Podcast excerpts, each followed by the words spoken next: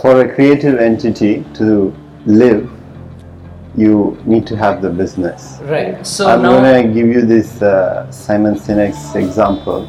So he uh, brought up this interesting thing, like where he says, like you know, um, the uh, money is the is the gas. Yeah. You need money, but that's not your yeah. destination, right? Like Yeah. uh, you can't go to your destination without gas. Like Right. you need you need gas for sure, but. Uh, that's the that's the focus like where it has to sustain as a business right. for sure uh, because no free labor uh, you know it, it has to sustain as a business My guests today are Justine Depenning and Deepak Jawahar of The Architecture Story. The Architecture Story is an interesting practice that blends art, design, and architecture into one harmonious whole. As they strive to not label themselves as one or the other, I'll stay away from doing so as well. What I can say is that I've had the most interesting conversations with them over the past few years, and they are a perfect fit for this series. Today, we talk about their unusual journeys up to where they met, their approach to their design work, and the importance of technology in the creative process. Just a word about the setting of today's interview.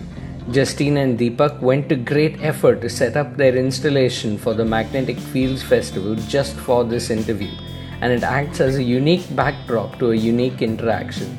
Big thanks for that, guys. Now, on with the conversation.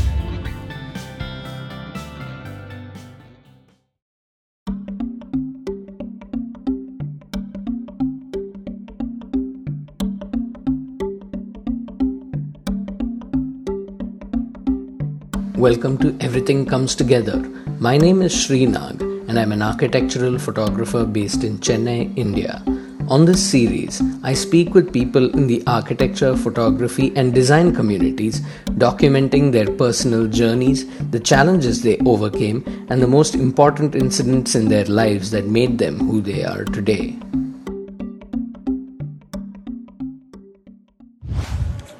we came upon the concept now, right, of how you actually start your work by speaking to the people you're going to be doing anything for your clients.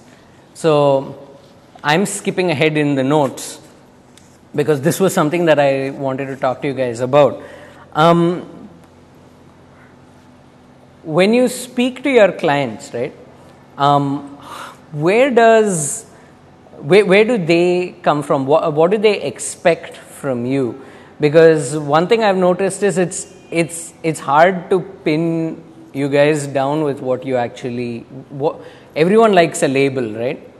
So how do you describe yourselves? Do you call yourselves designers, artists, architects, um, conceptualizers, creators? What?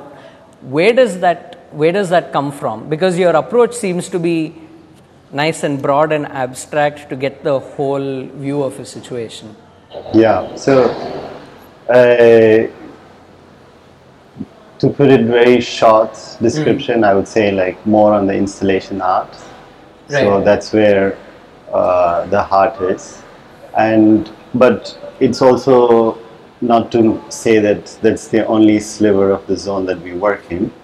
Uh, instead of thinking of the project as like type or scale we think of it as duration. Right. um, short duration is something what we have what we are sitting on right now. Uh, medium duration is like something that we did for CPB. It's like a few months, six months, something like that. Yeah. Long duration, which is like architectural works, where you know it's a house for somebody. It's uh, it's uh, it's a living space for someone. It's a working space for someone. So that's the way we formulate projects in our head.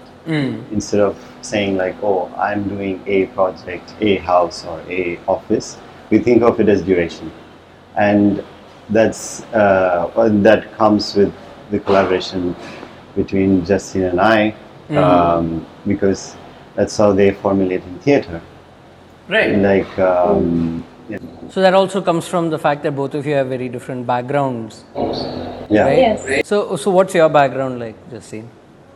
I come from a background in theatre, So I studied theatre performance. I went to an art school, to Cal Arts, Mm-hmm. and studied in a conservatory. So rather than it being uh, partly physical and you know you have a sort of liberal arts education, it was a conservatory education where all day, every day, you're living and breathing your métier Right. and then um, in a sense your uh, academics are kind of secondary to your practice-based uh, education and I did that for four years and then I went on and did a master's in aesthetics and politics because I was very interested in art history and uh, how that can, you know, having a deep understanding of art history can actually complement an art practice.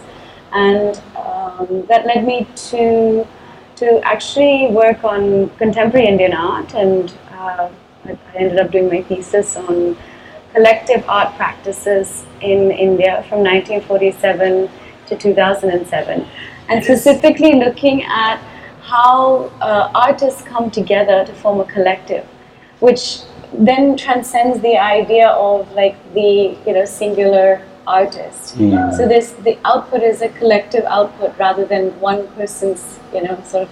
And I think that I say that because that that relates a lot to what we do and Yeah. what my you know our practice is as well. Is we really emphasize that it's it's a collective output rather than one individual.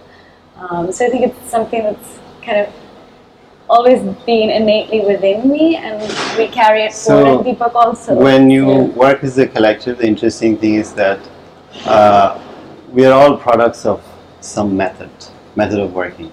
As much as uh, I, that's what I believe. Like, as much as we say it's talent and uh, you know, but there's certain method to the everyone's madness. There's certain like, so the interesting part of working from different backgrounds as a collective is uh, there are some methods that I take for granted, like this is how it is, this is what it is, and that is uh, vehemently challenged.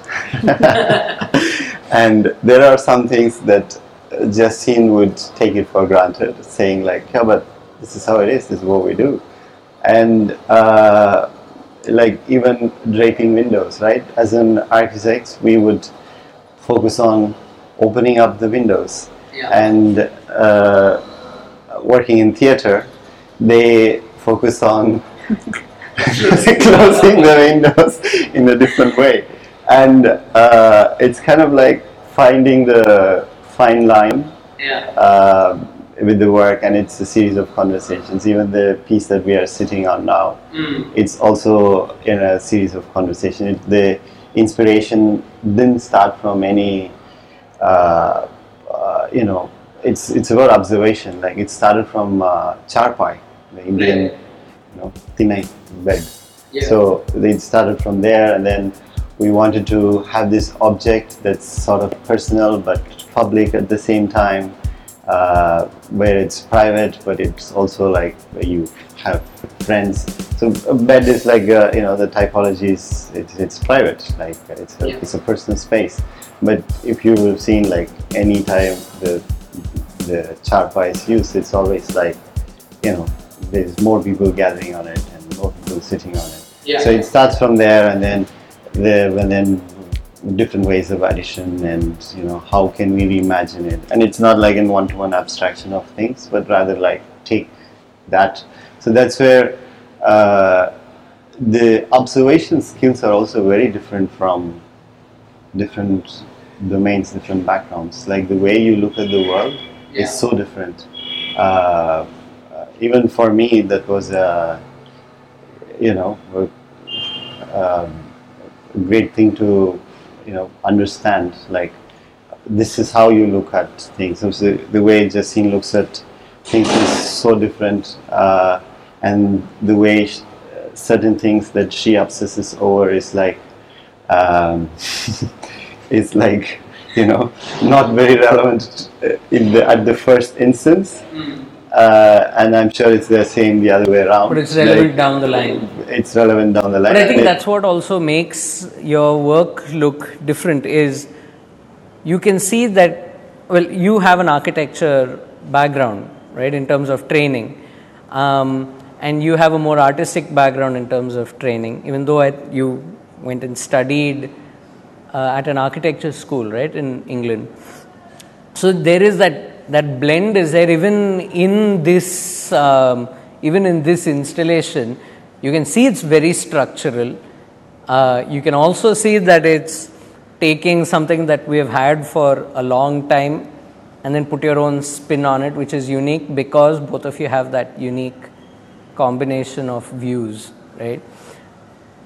So, when you have this kind of a partnership, you have this kind of uh, an approach which is different to what most people would would would do. How, how what's it like working with clients? So I think uh, just to go back for, for a minute to what you were saying, like what is it, art, architecture, design, you know, Yeah. performance. Yeah, I actually think it's all of that, and and we kind of resist the idea of fitting into a given Right. type or box or practice. You know, um, and and yes, it's a spectrum between art and design, and obviously architecture falls closer to design, but I, I think that that practice element is common all across that spectrum. But one thing that I hold uh, dearly, and, and I think we, we always try to do in our studio as well, is uh, a professor of mine at when I was studying at in the UK um, at the AA. But mind you, it was a very um, different kind of program and spatial performance and design. So really combining what we both you know do. But they said they said to me, and it always stuck with me. Always work outside of your comfort zone, and and I think that's something that we like to do. You know, that's when you're when you're outside of your comfort zone and you're actually like sort of a little little uneasy, little wary. That's when I I believe that you, you actually create you know more exciting work Yeah. rather than just sort of churning out what you know. I think that's why we can relate because this podcast was outside my comfort zone until I started doing it. So that sort of brings Good it back yeah. to that. Yeah. Yeah. But it's, you know, when we when we talked at the pre-interview, you were talking about you have two approaches to design. Uh, one is the physical approach, and one is the philosophical approach. What did you mean by that, Deepak? I think you mentioned those words at that time, so I'll throw it to you. Yeah, philosophical approach. I don't uh, mean it in a very abstract way, but rather like, what is the goal that we want to achieve together as a as a client or an organization or um, you know as a foundation, whoever we work with. What is the what is the goal that we want to achieve, other than the primary given goal? let's say like for CPB, uh, the primary given goal is like yes, we want to show works in a very interesting way that you know everybody gets to enjoy Yeah. at uh, you know in a very reasonable cost and things like that. But how do we go beyond that? Like how do we uh, democratize it in such a way that you know all eight artists participating in one of those galleries get equal representation? They're all part of one ecosystem, one exhibition, but at the same time, uh, the design is done in such a way that we've opened up three sites for one artist. So when you walk in, you see the photograph and you're immersed in their work. It's Yeah. not it's not a parallel relationship where you have the wall and you are as an observer outside it, but rather like you're inside when you go into the into the works. You're inside their world. Yeah. At the same time, you're not uh, disconnected from the rest of the artworks. So you Yeah. kind of like walk out, and you're always those arches uh, are strategically located at the intersection. So it kind of like it's like working with the uh, with the, the perception where you know the consciously you know that the space kind of flows and continues and continues, but you don't get the anxiety that oh is this it? Am I, uh, should I have to go out of the door see the next one, or rather like you keep the the flow between one, two, three, four.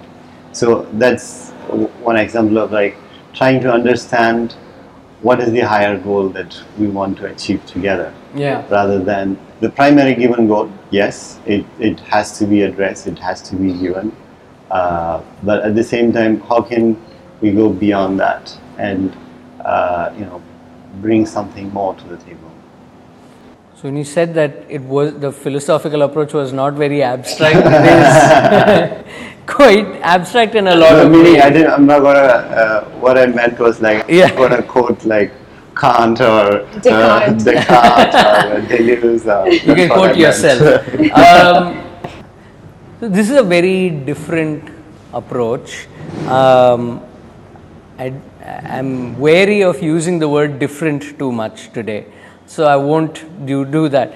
But where did this kind of thinking come from? Was it something that came in later on? Was it at an early age? Did someone set you along a certain path? And this is to both of you. We'll start with you, Deepak, and then uh, uh, there's no marked time like they put an electrode in my head and suddenly everything changed. yeah, but rather like I think it's a constant process and uh, during my education in uh, Stadel where I uh, was mentored by uh, Johan Johan Bettum was my uh, who was my professor uh, but we had a very different relationship. Like he's not he would come in at like 10:30 in the night and we would have a chat for like three hours. Yeah, uh, because he just lived next door so he would just go there. Yeah, uh, so it kind of like uh, gave me the time, or he gave him, he gave me the time, but also it gave myself the time to look beyond the givens, you know, to like understand little bit more of uh, the aspect of something called referencing. Uh, no matter what, we all try to be unique and individual, there's always this thing called referencing. So instead of um, using referencing as a very direct one-to-one, but use that as a method itself, like where you take something and you understand it, and instead of uh, understanding the extrinsic properties of like A, B, uh, you understand the intrinsic properties of like how does it work, like Yeah. what does it do, uh, and take that and you know interpret that into the works. yeah. And this kind of like playing with perception basically started there. Okay. So my thesis was on aperspectival space, where I did a lot of like study and research on like uh, how do you move. Like I was always obsessed with movement uh, in architecture, um, and there's a there's a big there's a long history of that like movement in architecture like um, promenades and this and that. Yeah. so i was always interested in that but also like what would be um, you know at the intersection of biology to some sense because both my parents are uh, doctors and um, my dad's no more um, um, what else both parents that's about them but being doctors, um, how did they, how did they take um, your essentially a shift in career from what they do? Oh, Wh- what was- about before your parents? What did what did your grandparents?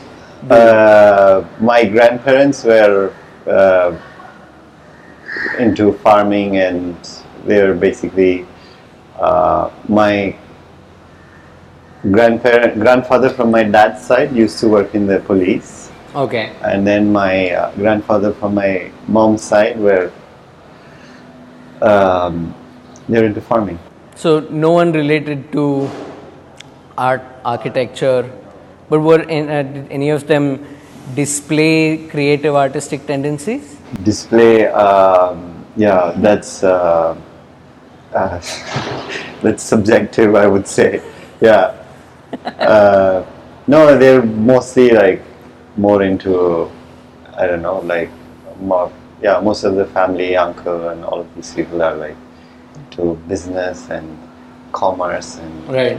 things like that yeah And what about you, Justine? Um, I have a family background of intellectual property law Mm. for the last five generations. Five generations. Yeah. Okay.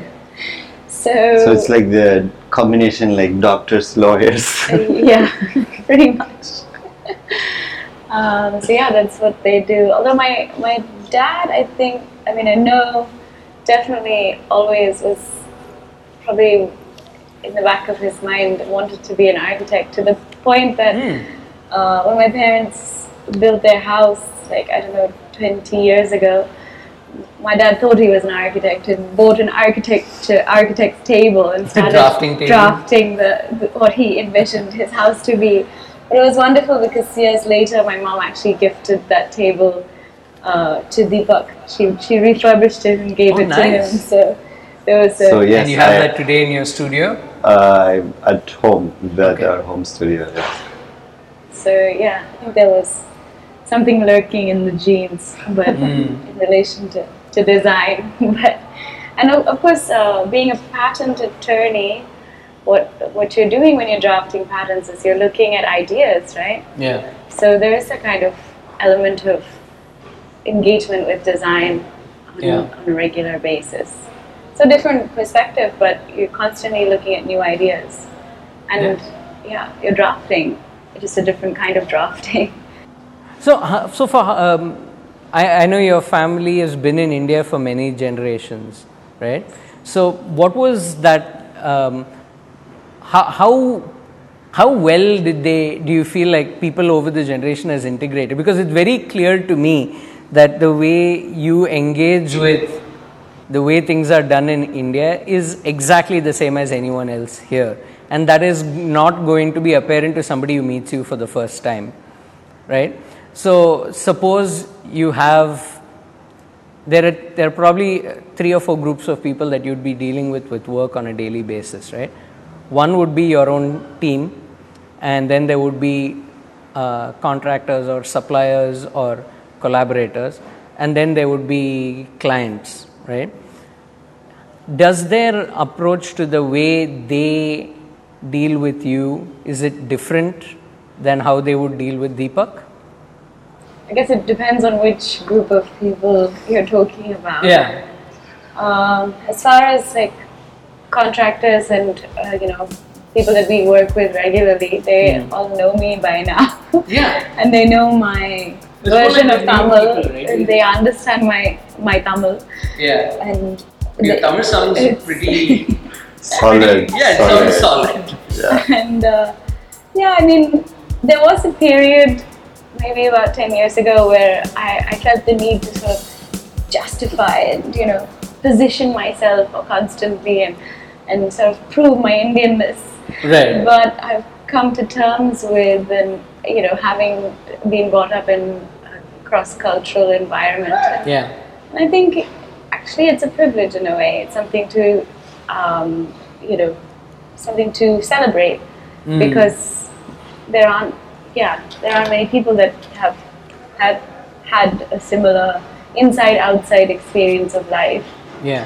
Obviously, there are Because you spent a lot of time growing up in the in England, right? Uh, no, I, don't, I went to boarding school there, Yeah. but I've always grown up here. I've always lived here. Yeah. My family have always been here. And uh, as a child, my parents never sent me to an international school or anything like that. They sent me to a local English speaking school here in Chennai. So I think those things really helped because I was Yeah.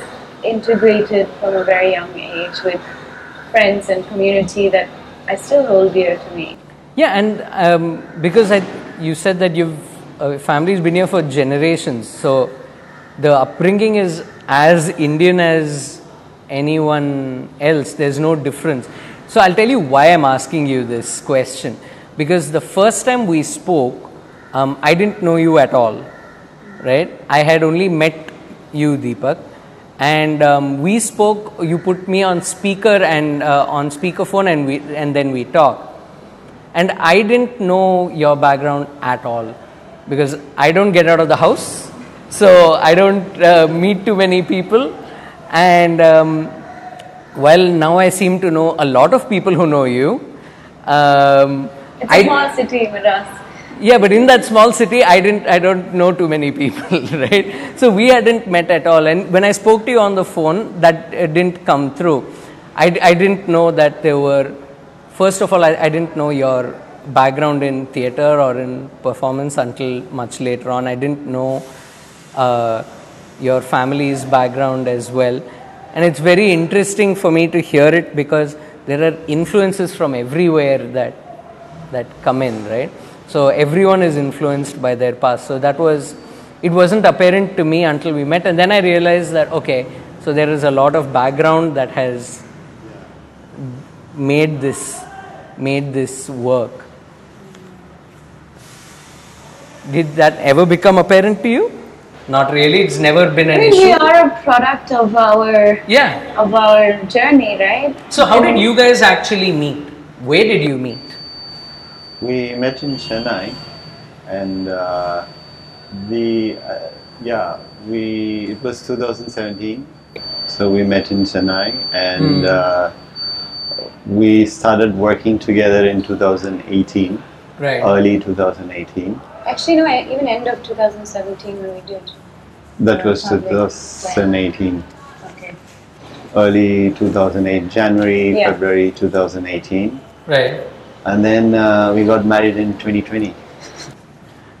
okay so you say you met in chennai Yes, we but met in that Chennai. sounds like an oversimplification because I know from speaking with you earlier that I'm going to read this list out because I will never remember it off the top of my head. So you, so you, you grew up here, right? I grew up here. You grew up here, and then to to make it just one sentence, you went from Germany to the Netherlands to Qatar to Shanghai, and then I came back back, here. yeah. So you've had like crazy amount of experience all over the world, and diff- and you were working in all these places, or were you studying? Where I was working, You studied in Germany. I studied and worked in Germany. Right. And then I was invited to work for uh, UN Studio in Amsterdam. right? And then I used to work for the same office in Shanghai. And then I also worked for another office in Qatar. So, yeah. So, and that's when you you came back here, and then you guys met. Yeah, I was. And did you start working together straight away, or no, I was on my way to uh, somewhere else. Okay. So, uh, Chennai was a pit stop on my way. right? uh, because uh, my dad's no more. My mom lives here, Okay, and my sister lives outside. So, uh, so I had to like put the house in order. right. So I was here for a short period, and then um, that's when we met. And then um, I stayed back, and then Justine went to do her uh, spatial performance design yeah. at the AA, and then um, then we started working together. 2018, 2019. So how did you decide to work together? Yeah, the first one we did was like a fun project. Yeah. So we, We came across a really like interesting competition and yeah, it was a fun project. So we kind of like uh, it was called the public bed project. So we did like a um, and yeah, somewhere in middle. It's not purely like design architecture project. It's not purely theater performance project. It was something in between.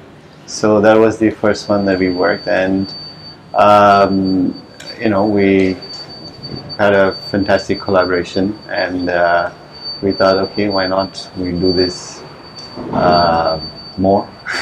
and then um yeah, since then we've been like uh, from that on we've been working together. Uh, right from the beginning, you guys have entered festivals and competitions and biennales. I think you were at the Venice Biennale long ago, right? The architecture. We, no, we we uh, Submitted. We, we submitted. No, we didn't. Right, but that collaboration started, uh, what, as you said, three, four years ago. Um, so you have a lot of the things that you have that you are known for publicly um, are at these festivals and biennales. Was that a conscious effort for you to to enter these, or were you invited? How does that work? Yeah, I think it's both. Uh, there's examples of both. But why what attracts us to these kind of events is the temporality aspect. Again, and the then the public, you know, you know how one can engage sort of with these unique microcosms of different kinds of communities. Like obviously with the Biennale, it's a much wider audience, but with the festival, it's it, it, it's it's quite specific, or it can be quite specific, right? Like with something like magnetic fields, Yeah. um, it has its own you know microcosm of a creative community, you could say, across, Yeah. from across India and abroad. But I think, yeah, I think it's the the two things that I would say is like the the temporality and the, the public aspect is what draws us to.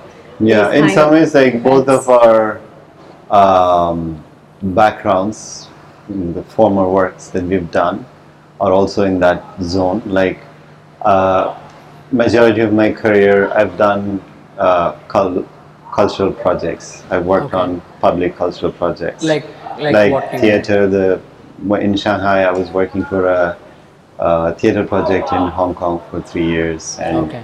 also in Amsterdam, worked on like mostly uh, public cultural projects. So that's the the aspect of thinking in that way has always been there, and also Justina's work with Suzanne Lacy and things like Yeah. that. So the the idea of like thinking about the public, it could be the city, it could be uh, you know a small microcosm, but in general, it's always about the publicness is always there Okay. and that kind of uh, I, I wouldn't say translate it's a very natural way to think for us Mm. um, But that can also translate. It it doesn't. It doesn't have to be about a public. It can also translate into um, designing a house as well, like we are now. Um, because, but I think what what our approach, which might be a little different, um, is that we think of it like a design script. So we use elements of theatre to uh, come up with it, how we respond to a given brief, even if it's an intimate, personal, private space like a house. Um, it's, uh, yeah it's like uh, you know the character arc. So kind of like build that into the design and how you start the design kind of like brings all the aspects on the table Yeah. as we go along So along the way, for everybody, there's almost always someone who has helped push them along, right? Especially when um, that creative professional doesn't have a, a family background or like friends or something like that in that particular field. So, and you've both mentioned one of your professors each, right? But how important do you feel it is for um, for for someone to have a mentor? Is that uh, that mentor mentee uh, relationship? How important do you feel it is to maintain your own creative process as it grows? Yeah, especially in the in the design world, to have a mentor is super important because we don't get taught aspects of business. How do you do certain things? How do you wrap up a contract? How do you, you know, do trademarks? How do you? These things are not taught in uh, taught in design schools. Like, Yeah. how do you run a practice? It's not taught in design schools where you're fair to everybody. Yeah. You're not only fair to your clients, but you're also fair to your own team, and you have the ability to tell your clients that this is a certain way because, you know, we are do it ethically. So that's uh, uh, that's very crucial because uh, sometimes when we are really involved in your creative process and uh, in some way, even though it's a discomfort in terms of the the zone of creative creativity, Yeah. it is a comfort zone in terms of like you know not going to your accounts and things like that so that's where uh, at least for us to have a mentor is like you know uh, uh, it's super essential to like you know somebody and some of our friends uh, i don't mean mentor not only as like a strictly hierarchical way Yeah. we have some friends um, who's uh, you know who kind of like tell us like hey you guys have to do this you guys have to put yourself into this or that Yeah. You know, these kind of conversations, like semi-work conversation. It's not like work work, but it's also about like you know how do you how do you further your agenda? Yeah. Quite simply, how do you how can you make things better for everybody? Um, so that kind of conversations is essential. Uh, it doesn't have to be, yeah, like I said, it doesn't have to be strictly like one-way road where you know somebody tells you what to do and you kind of like say yes sir, yes ma'am, and execute it, but rather like it puts a question on our, on our head Yeah. like oh like i haven't looked into that aspect of it like what can we do to fix it so in that way i think uh, more than having a design mentor Yeah. um, which uh, Someone basically to guide you through the entire overall process. entire process of like um, how do you sustain a business Mm.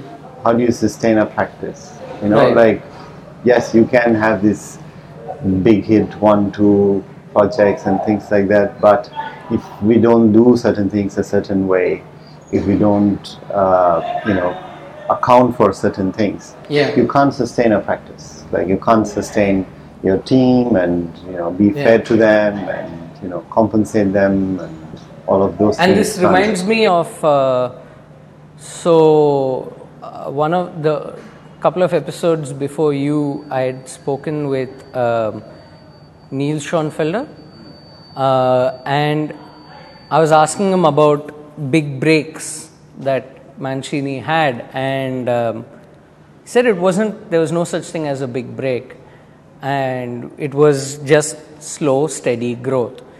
And uh, when I when I shared that um, episode, someone, um, a friend of mine, left a comment saying that it's good that he is saying that there weren't any big breaks because people should not expect that a break, a one big break, is going to transform their business. They, it's about that sustained effort to. Um, find joy in your process that every single day Yeah. you kind of like well, that's what makes it a practice. yeah, yeah. Right? makes it a practice yeah so yeah so in that way i think uh, more than like a design mentor i think this is very essential uh, in terms of design we do uh, we do have a lot of friends who live in different parts of the world. We have uh, we share our works constantly. Um, there's a friend of ours who now lives in netherlands like you know we collaborate once in a while. And that kind of uh, it's kind of a shock in the system to like you know because he can offer only a certain amount of time. Yeah. and uh, we also have certain amount of time only to to participate in certain things. So we kind of like you know push for like It's a sprint. it's a Yeah. sprint yeah we call it a design sprint and you kind of like push push push so that's like it's not direct mentoring but it's kind of like sort of a peer learning way and uh, both of us i think personally are that character where even with our team it's always about like what do you think? What do you uh, you know how what, what is your what is your opinion on this? Like uh, what is so uh, i think that makes a healthy habit for long term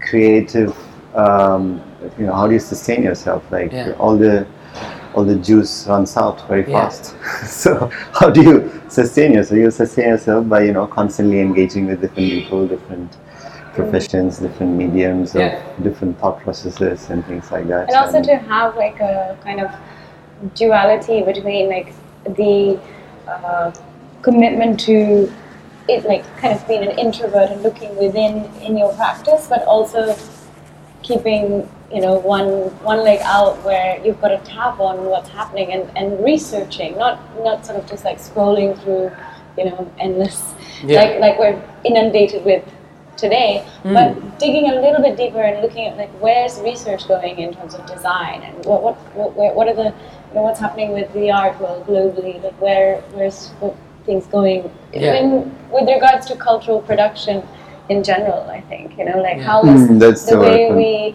live and the way we work changing post pandemic. Like these are all very overarching themes that have like many many narratives and you know research points within them. I think, Right. and so we And- try and- to push our team also to to go out there and So- find. So, Deepak, you mentioned something that I think now both of you are speaking along similar lines, right? And you also said that both of you are in sync with each other when it comes to When it comes to certain when it comes to things. certain things. Exactly what I was getting at. When it comes to certain things, you're both in line. But do you okay? So, in the lead up to my next question, do you look at the architecture story as a business or is it um, a creative entity? Uh, for a creative entity to live, you need to have the business. Right. So I'm gonna give you this uh, Simon Sinek's example. Like sorry. Simon Sinek is, uh, yeah, you'll you'll know for sure. Yeah. Somehow you would have heard him talk. Okay. Uh, yeah. So he uh, brought up this interesting thing, like where he says, like you know, um, the uh, money is the is the gas. Yeah. You need money, but run that's not your yeah. destination, right? Like Yeah. uh, you can't go to your destination without gas. Like Right. you need you need gas for sure. But uh, that's the that's the focus. Like where it has to sustain as a business Right. for sure uh, because no free labor uh, you know it, it has to sustain as a business So I- I'll tell you why I asked you that question because if you're in line with each other for a lot of things, um, is there one of you who takes the lead when it comes to purely the business development side of it, or are both of you in sync with each other for that as well? I think we we have different things. Yeah. with different BD also like. I would say there are different tasks involved right like business development is not just one task. There are different tasks involved. So naturally I'm more on the introvert side and Justine's more on the extrovert side. So uh, uh, that kind of helps in different task distribution because it's natural. Yeah, you know uh, yeah, i don't have to say like oh but i want to do that you do this. Like i'm happy to do this please you do that so you have complementary skill sets in some ways. uh, i would say it's mm, uh, more than skill set it's basically personality types so uh, and uh, i've come to terms with the fact that you know there are, the, the world is the way it is so Right. yeah You have anything to add, Justine? I think you've summed it up pretty well. yeah. Yeah, and it's it's always a give and take, right? Like it's not like oh these are you know, this is your job description and nothing outside of that. Yeah. I think that's why that's a partnership. That's you know, it it's it's a constant like finding a balance. Like sometimes one person might do more and another person might be busy with something else, and then it tips the other way. And so, you know, as- as long as there's a mutual respect um, for the other person and also for everyone in the team, then you know you can successfully, I think, work well together. yeah So. but it's uh, also challenges involved and instead of uh, So for your unique practice, sorry to interrupt you, but for you, for a unique practice like what you guys have, um, what are the challenges? Because I suspect it won't be the same as uh, an architecture practice. Purely only an architecture or an interior design practice would have one set of challenges, but I suspect yours would have a different set, right? So, what are those day to day challenges that you guys face? um, it's it's not so we kind of do um, we're not that far out from a regular architecture practice um, as much as everybody say as much as i would like to claim that we are so unique uh, we're not. We're uh, part of the same breed, Yeah. and um, maybe it comes across slightly different because our uh, interest and the way we kind of put a lot of emphasis on process. And I think a lot of your even- output looks very different than, Yeah, but but for instance, this installation would not, uh, you would not find too many architecture portfolios having something like this as a finished product. A lot uh, of concepts, maybe. yeah, But that's why I feel uh, that um, because I think even the clients that you guys would be working with, the the general audience who may respond to the kind of work that you guys put out is different. No, I don't know. I mean, I think our definitely our yeah. so there's uh, or am I the only one looking at you guys I'm glad you- I'm glad- No, do you there's, feel there's that the there's- there's the public side and there's the private side. we also, uh, I'm happy to admit, like we also do a lot of uh, chore jobs, sort of renovation work, sort of you know.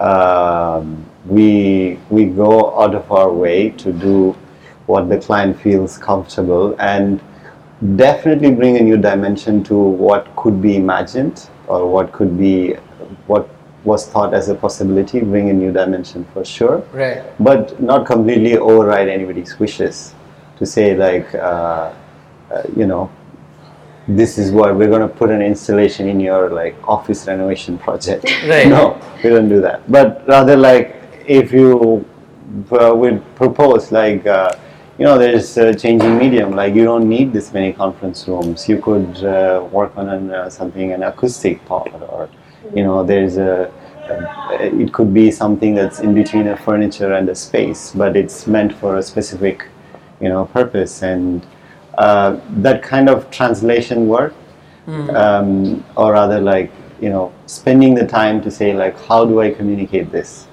is something that we do. But also we do a lot of like you know um, regular architectural work Right. and um, So you're, uh, the good thing is you have answered my the next thing that I wanted to ask you about, which was what kind of work, what's the various kinds of work that you do. So it's nice to Yeah, so the uh, right now we're working on like residential projects, and uh, we also like we've done one installation like two, three this year, and um, we've we're working on a couple of residences. We're working on an office project, and uh, uh, Heritage. uh, there's a um, restoration project that we're working on. So there's kind of an interesting mix of like uh, bringing in the new and the old. right. And even when we do completely new works, we try to bring in elements of the old and the other way around. But uh, in all honesty, we're barely three, four years old. Yeah. And in the middle, there's the COVID situation. Right. Uh, so we have to, we were forced to think on our feet because we focused purely on, um, you know, installation art and public art and design, Festivals. that festivals, that kind of work. And then uh, when the COVID hit and you know things started to go in the other direction where uh, the word social was uh, to be distanced. so we have to radically rethink how do we how do we go about our practice and we're in a way so happy that it came so early on to not take anything as a given to be to have the flexibility to readapt to any given situation it could be financial a lot of big offices had problems with the 2008 like you were saying Yeah. you had issues and with 2008 again, uh, for me, the 2008 thing happened three years after I started my business. Yeah. And COVID also seems to have happened three years after you guys started yours as well. Yeah. So it has to be. Um, it kind of like taught us to like readapt. You know, like we have to rethink things in a. You have to do it on your feet. Like you have to be fast enough to do the turnaround, and also finding methods and processes where we can work collaboratively. Uh, because a big part of our work is to have a core team. Right. So um, when we when all of this happened, we actually spent a lot of time on building the team rather than chasing projects Right. because projects will come and go, team doesn't.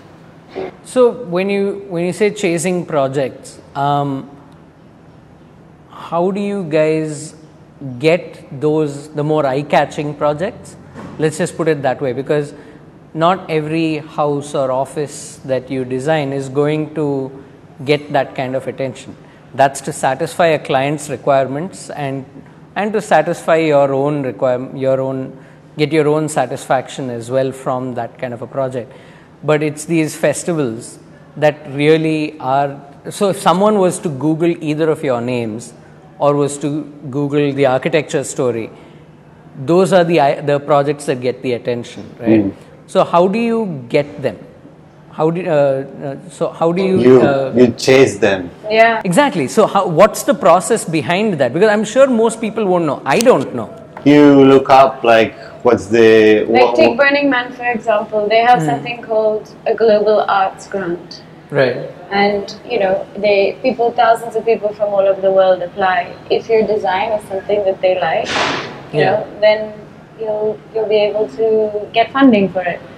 so almost all these festivals there's a proper application process to get in proper application Or if both there's ways. not, yeah. then you you find that you know how to. Sometimes we go to a festival for the first time and we think like, wow, it's a great uh, you know community, and then we try to figure out. You can't just like show up and say I want to do something, but you have to go a second year, and then maybe the second or the third year you find out like who's who's working on it, who's making making stuff happen. yeah And then, you know, rather than going and say, I want my project here, Yeah. you say you, you want to contribute and you Yeah, to be part first of the you- community because first you most go to people that- participate that, do these and things be- do it like for to be honest with you, doing festivals you do it for the love of it.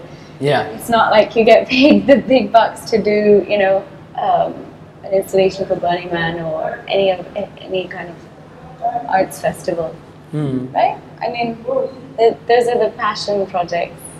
Um, I think. Yeah. mostly. And uh, also, uh, even with regular architecture projects, uh, yes, there are the.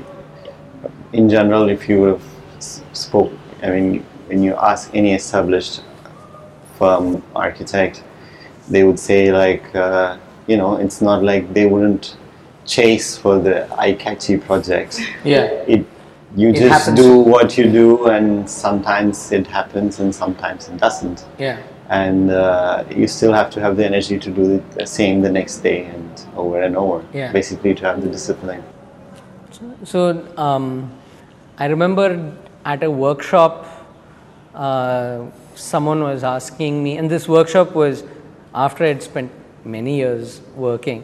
Some uh, one of the students asked me, "How do you get these projects?" And I was like, "You, uh, how do you get these projects once I start working?" They were still a, it was still a college student, so I. I said you won't get a lot of the really good projects when you just start working unless you're very lucky, right? So uh, the projects that I was shooting um, uh, when I started off, I was billing by the hour, not because I wanted to bill high rates per hour. It's just that clients were not willing to pay for more than two hours of work. So they, I'd get small projects and I'd get small budgets to go along with them. And it was only after that when once I built a portfolio, I could say things like, I'll do it, but I have a minimum charge. And I will not I will not work for less than one day's charge. You know, and that all comes later. And then automatically as you do more work, as you said, the right projects happen to come your way and it's your job to catch them, to, to make that opportunity count. Um, but also getting but these al- also apart from that like there's also something like figuring out your interests right like Right. just uh, when i said like you chase them doesn't mean uh, chase them you know mindlessly but rather like really focus on like what's your interest and so even when you do bd it's a creative process like you kind of like try to bring the dots together i mean we're still in the learning process Yeah. of all of this, but I'm just sharing what I've experienced so far. It's like uh, even that you kind of like when you join the dots, it's kind of a, a process that you go through. So instead of uh, first thing is to figuring out what is what speaks to you, what's your where's your heart, and that makes the rest of the process very um, bearable. Yeah. You asked me something at the start of the conversation, which was about digital photography and things like that. And uh, that's uh, it. It did. Um, so when I started my business in 2005, I'd already been shooting on my own and learning from my uh, learning photography from my dad and my granddad for many years before that. So I learnt on film, and in college there was the transition to digital, right? So I think um, for my uh, the visual communication department at my college, it mine was the first project that had digital photographs in it because I really had to push hard to make that change because I had just been given a 1.3 megapixel camera. So I, um, I had a fully manual uh, SLR, film SLR, and I had a 1.3 megapixel digital camera. So I wanted to do use that, right? So and that really was a big change because there's no expense of printing and processing, and also there's the immediacy of knowing whether your shot worked You or not. learned completely in analog. I learned completely on film and I, I learned on fully manual cameras. So, where there was no autofocus, no auto exposure of any kind. And there were times where I would forget to change the battery on the SLR, and if you if you've used a film SLR, you know if you don't change a battery because it's mechanical, you can still take pictures, but you don't get any exposure readings. So you you need to know what you're doing with exposure. So I, in fact, see this is one of those things that I forget about until now. Um, so when I did that, when I had that change from film to digital, it was like a seismic shift. And I remember in 2006, 2007, there were a lot of um, the uh, older photographers who didn't adapt to transitioning from film to digital very quickly. Um, and because I came in on that cusp, I knew how to edit a photo digitally at whatever rudimentary level back then, but I knew how to do it myself. So I knew how to shoot based on how I would edit. Um, transitioning from uh, thinking of arts as a completely analog, tactile thing to being something technologically driven. Did you guys experience any sort of a shift? Not that much of a violent shift, but rather like using rudimentary digital tools to uh, using more advanced digital tools. Um, also because of uh, the exposure of working with uh, uh, with UNStudio, which is if not one of the top 10 in the world, but at least in Europe, it's one of the top 10 studios in the world, which, you know, constantly evolving, adapting digital technologies and things like that. Right. So, having had that exposure, um, it's part of the process of what we do. So, but we don't really like focus on the technology uh, as the, uh, you know, we're not the End game. As the end game, uh, but rather like definitely using that for turnaround times. Uh, you know, where you invest, how do you invest your time? Like in a design process, when you're working with a client, there's a set, uh, you know, start end point in terms of like you know, get the design discussions going and things like that. Yeah. So it really helps us to rebalance the time where there's a lot of um, repetitive work could be automatized and so it gives you more time to focus on things that you love Yeah. that you care about Creativity, essentially. the Yeah. yeah. Not that like technology isn't creative or Right. you know. Like But it using involves a different type of creativity to you know automatize and you know. And when did you start experiencing more, uh, using more technology for your work? Around when? I think actually right from the get go, or at least Right from the get go, yeah. yeah. When we started to build a team, we realized like okay, now is an opportunity to But this goes even To before your position time at. Architecture Story, right? Um, so, from when did you guys start working professionally, even if it was for someone else? Ah, like uh, 2000. 18. You mean under the architecture story no, or I mean just uh, any uh, sort of 2007? 2007. Both of you? Seven, No, for eight. me, 10. Okay. So around that time was still very much a transition period. Was there much pushback um, faced for adopting um, more tech, or was there still an insistence that you need to? I, I'm all for, uh, I'm extremely pro tech, but Hmm. I'm also focused on uh, what is your intended goal? What's your agenda of, of using it? To use it just for the sake of using it is not what we stand for. Hmm. But if it enhances you to visualize your work, if it enhances you to like problem solve better, if it enhances you to like you know do other things then it's a great tool but we still believe in like old school research and old school physical model you've seen the studio Yeah. there's the old school physical model uh, we also experiment in like different materials in physical modeling with Different forms of and different- illustration. different forms of illustration Because you can't replace a lot of them, right? You can't replace uh, when you're talking about different kinds of material. Most material, it's not purely visual; it's also tactile. You need to be able to feel it and get the idea of the texture. So there, were, there used to be a time where I could, uh, um, you know, we could just look at an image and you can say in which software this project is conceived. So uh, when it comes to that, then you want to go.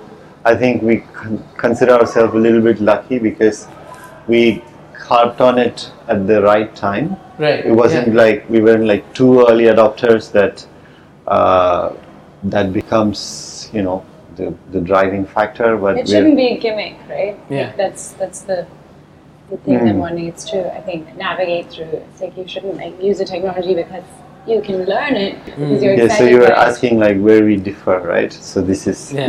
this is a point where we differ.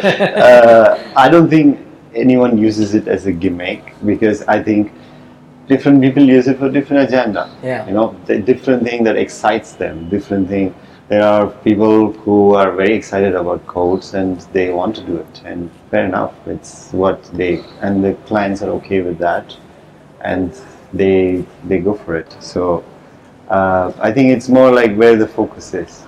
So for us, that's not the focus, but we do rely heavily on it in terms of production, turnaround time, yeah, how you can do something better, faster, easier, making your work more efficient. making our work efficient, and um, um, yeah, we're like uh, loose and tight in the same uh, in the same in in one way.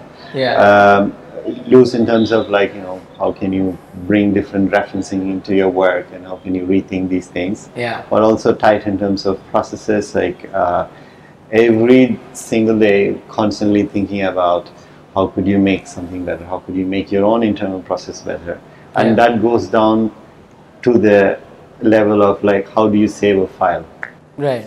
Yeah, I totally agree. So that um, okay, so I know I'm going to make this up. Uh, I'm going to shift away from you for a second, but so have you used Li- uh, Adobe Lightroom? Yes. yeah So Lightroom has its own internal cataloging system, right? Somehow I've never been able to use it. I use Lightroom purely for editing, um, but because when you're talking about how you save a file, is uh, when you are you? I'm referring to the workflow. So, how do you make it efficient in a way that you know where every file is? Is that what you're referring to, or are you referring to something else? Yeah, yeah. Yeah, exactly. Yeah, because once you, can have your own system, in five years ago, three years ago. Yeah. It won't take me more than 60 seconds to get you the information. right? Because once you have a system uh, that works, it's important to maintain that system forever, essentially. Yeah. So this was a big lesson because when I was working on the project in Hong Kong, so we had 12 consultants around the world and we're listening with the Hong Kong office. We were in Shanghai and the Amsterdam office.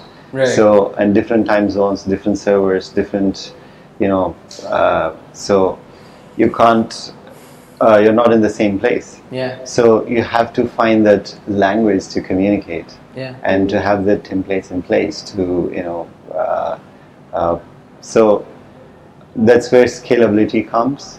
So uh, the ease of doing something as simple as this to doing something where you can like really scale up is built into the system where you can you know you can operate in different ways because your base structure has the capacity to flex You know, Justine, when you said about using tech as a gimmick, I agree with you in one way because um, you look at most um, students, right? You're experimenting a lot, right? When you're when you're just learning, when you're expanding your, broadening your knowledge base, when you're thinking how am i going to use all these tools that i have you use the tools in any way you can and the minute you find a really really cool function you'll use it even if you don't need it uh, Which I think is great in a learning environment. which is great when you when you're learning kind of have that judgment of like, oh, is this a gimmick or not? So you Yeah. need to like get your hands dirty. I it.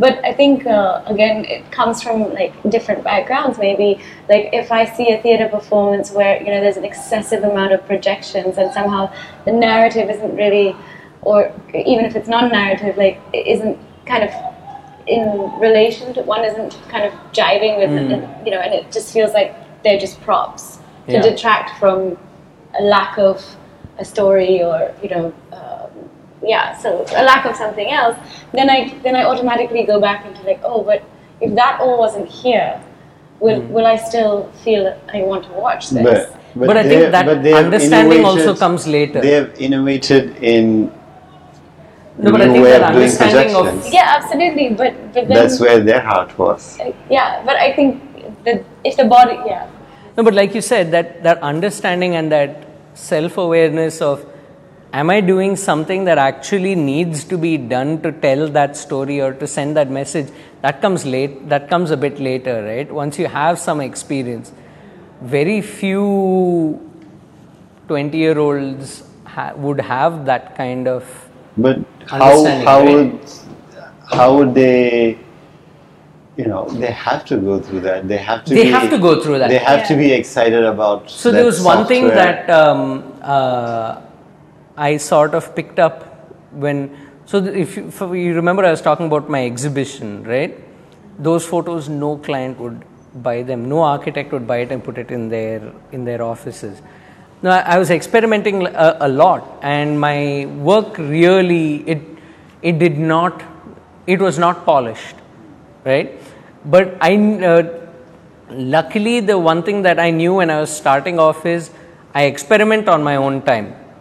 I don't experiment on client work. So I, I learn, I experiment on my own, and um, whatever I gain from that those experiments, then I practice it and then put it out for the clients.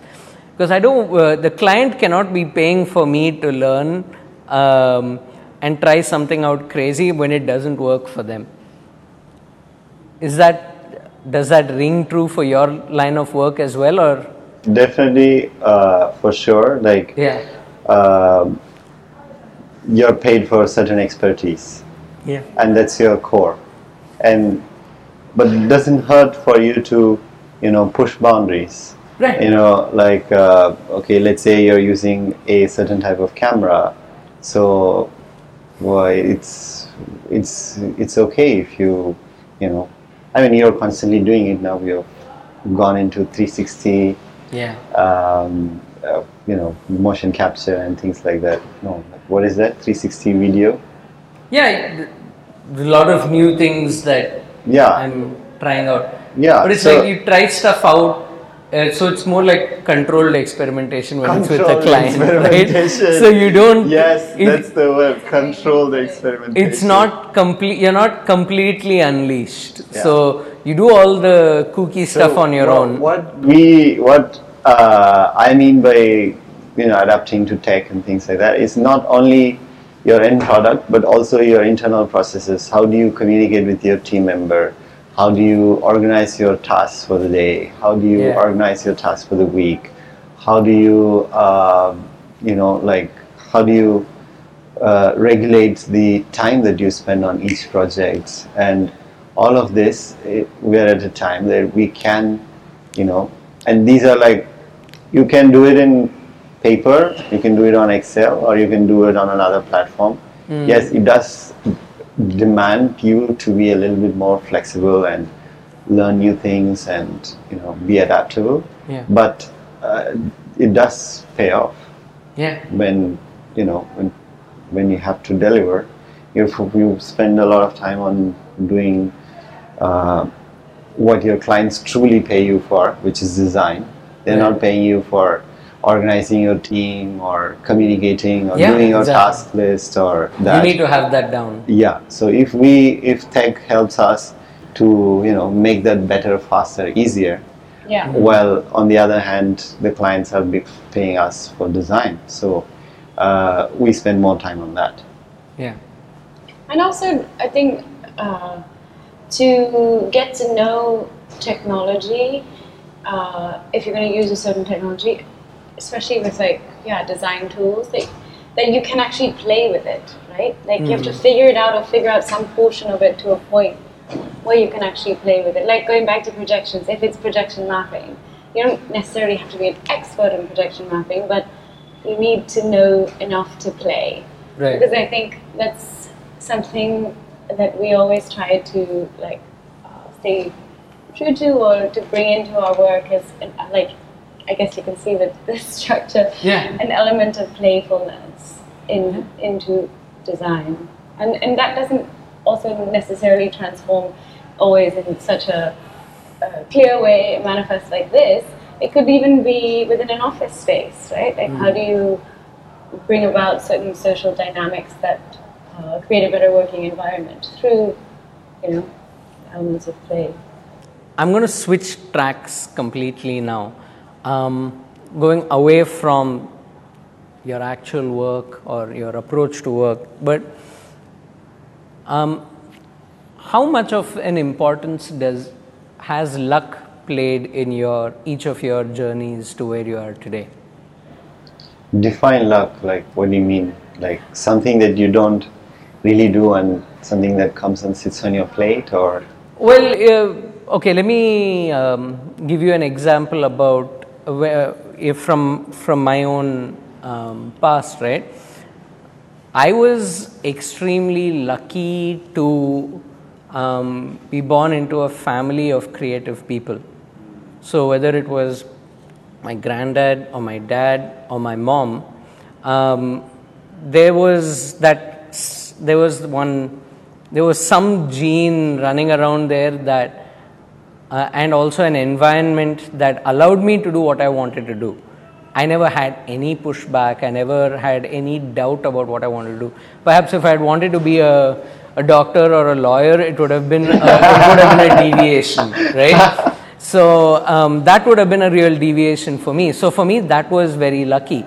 And the fact that I did not enjoy school at all, Yeah. I was still not pushed to perform the way um, Vidya Mandir has a reputation of having students perform. yeah So, um, so, so for me, that was definitely a piece of luck, and the fact that I had all these people who have run creative businesses, they could, you know, I, I could see what that business was like from a very young age.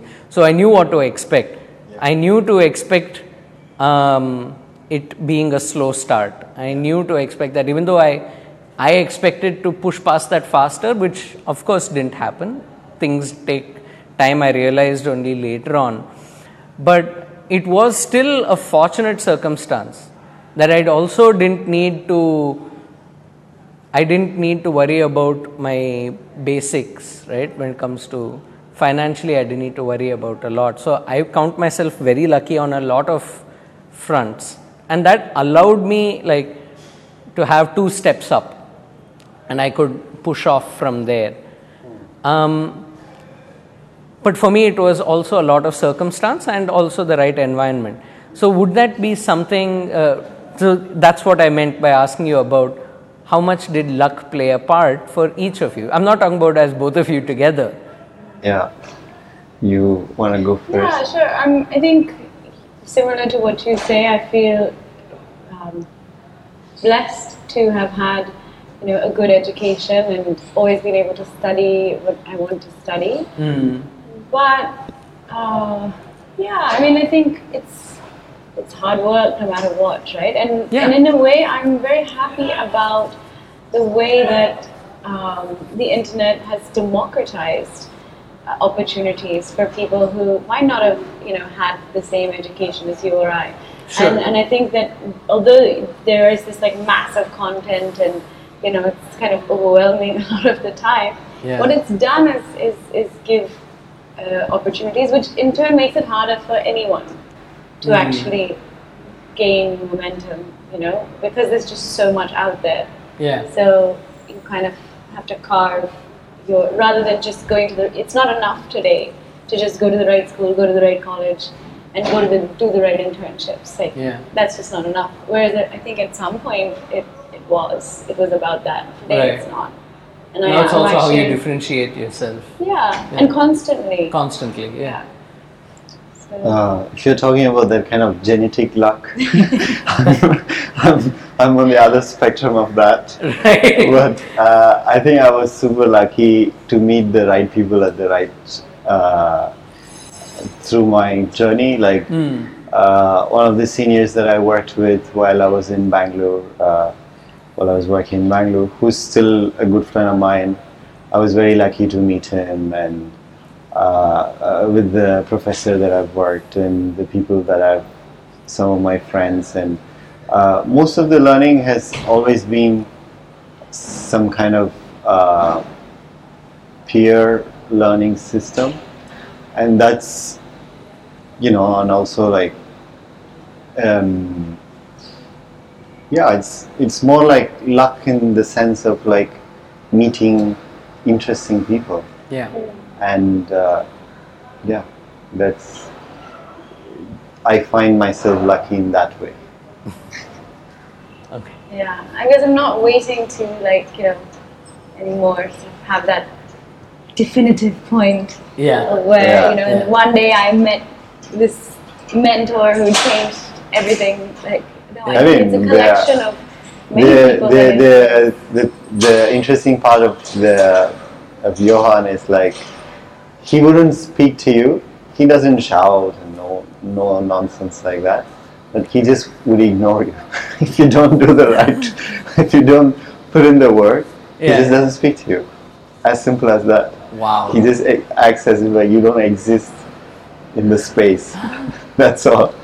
So uh, you know, it's not like uh, you have to have the attitude and the aptitude to you know put yourself out there and say like, okay, I don't know this, but you know, I'm willing to move forward. Um, and that also instigates some sort of excitement on the other side Yeah. to say like okay cool let's see what this project of mine can do so yeah I think that is, I think that's a good place to end this conversation because we all come from some form of back, uh, some background or, or the other, and it's up to us. We may have fortunate circumstances, we may have unfortunate circumstances, but um, it's how you take those experiences and pull yourself out. yeah So um, after such a casual conversation, it's it. Uh, I feel very awkward saying this because it breaks away, but I am I'm very thankful you guys agreed to do this uh, Thank you. podcast and came on. It was I'd been looking forward to it for a long time. So and the fact that you were so open and you put in this much of effort to make this happen was I mean I'm very happy about that and I'm really glad and I, and I think people who watch this will get a totally different take on what they're doing because it doesn't matter if you're an architect you're a photographer you're a designer you're an artist you're any person this is going to be something useful for them to take away Yeah. Yeah, thank you so much, and uh, thanks for Thank your, you for the the. opportunity to go on this Well, that's our show for this week. You can watch other full episodes and curated playlists at www.everythingcomestogether.com. Please subscribe to Srinag Pictures on YouTube and like or leave a comment for this video. You can listen to the audio podcast by subscribing to Everything Comes Together on Spotify, Apple Podcasts, Google Podcasts, and leave a five star review. If you like this episode, please tell a friend about it and help get the word out about this show. The Everything Comes Together video and audio series is produced by Srinag Pictures. Post production by Tangaraj, production assistance by G.S. Mohan, and the original music by Ashray Harishankar from Escapist Music. Until we meet again with another fascinating guest, you can reach me on Instagram at Srinag or at everythingcomestogether.com. See you soon.